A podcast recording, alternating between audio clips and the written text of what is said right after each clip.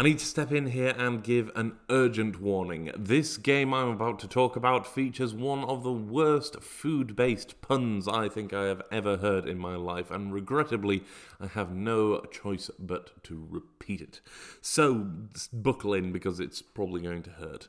Uh, either way, I would love to talk about a delightful, albeit a bit silly game uh, by the name of Itadaki Smash. This is a beat 'em up inspired by, well, classic classic beat 'em ups, uh, the sort of 90s style beat 'em ups to be precise, uh, and this is a little bit divisive, I feel like I need to say straight off the gate.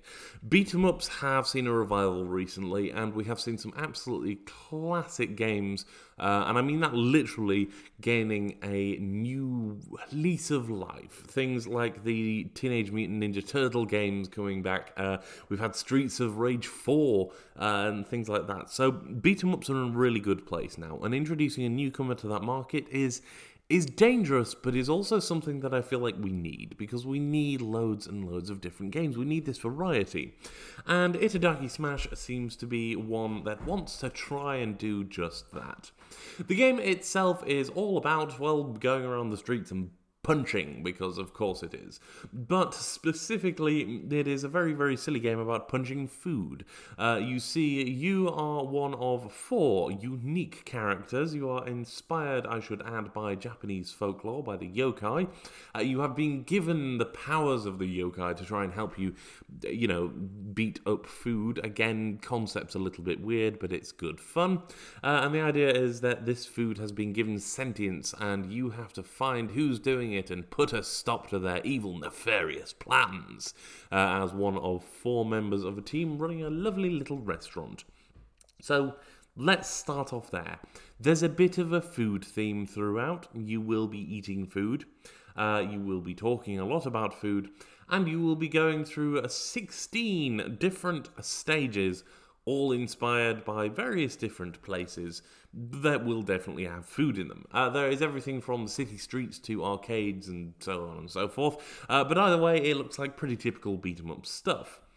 I I'm struggling a little bit in one part, and that's comparing this to any other game because beat 'em ups recently have done so well that if I turn around and say, "Hey, this is an amazing game," I'm kind of doing those games a disservice. Whereas if I turn around and say, oh, this game isn't as good as those other games, I'm doing this game a disservice. So I want to start by setting the record straight. Itadaki Smash is a brilliant game. The problem is that it's a brilliant game that has come out when even better, even more brilliant games have also eked onto the market. But that is the very, very biggest but I can give you there, Itadaki Smash is still incredible fun. And while I think the other games are definitely worth your attention, this one, especially being a little indie gem, is worth just as much of that attention a couple of issues before we get into the main crux of things. Uh, the gameplay itself is pretty smooth, however, the cutscenes are a little bit jarring. Uh, it is stills of 3D animated characters sort of moving very gently in one direction uh, and, and text appearing beneath them feels a little bit jilted in places, and you know it's fine. It's fine. It's just not brilliant. Uh, but the combat itself is is great. Uh, it's very simple to pick up and play. You have you know different abilities and different movements. Uh, you have different powers that you can you can use to the best of your ability, uh, and there are certain trade offs. So uh, if your ki gets low, then you can substitute some of your health in its place. Um, so so generally, and without again, going into too much detail, it's the kind of thing you learn throughout the course of the game. It's a stand up beat 'em up, and I, I heartily recommend it if you enjoy this kind of game. The art style is definitely interesting. There are some parts of it, especially more the city street style places, uh, where I felt that it was a little bit washed out. But if you were in places, again, like I, I loved the arcade level, and I know it's only the sort of second level in the game, but I loved the arcade level because it was very vibrant and everything seemed to bounce off everything in, in a perfect way.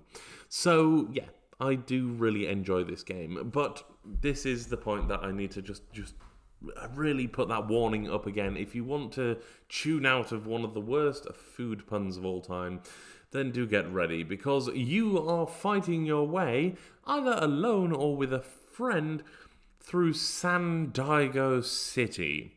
You know, as in the the food.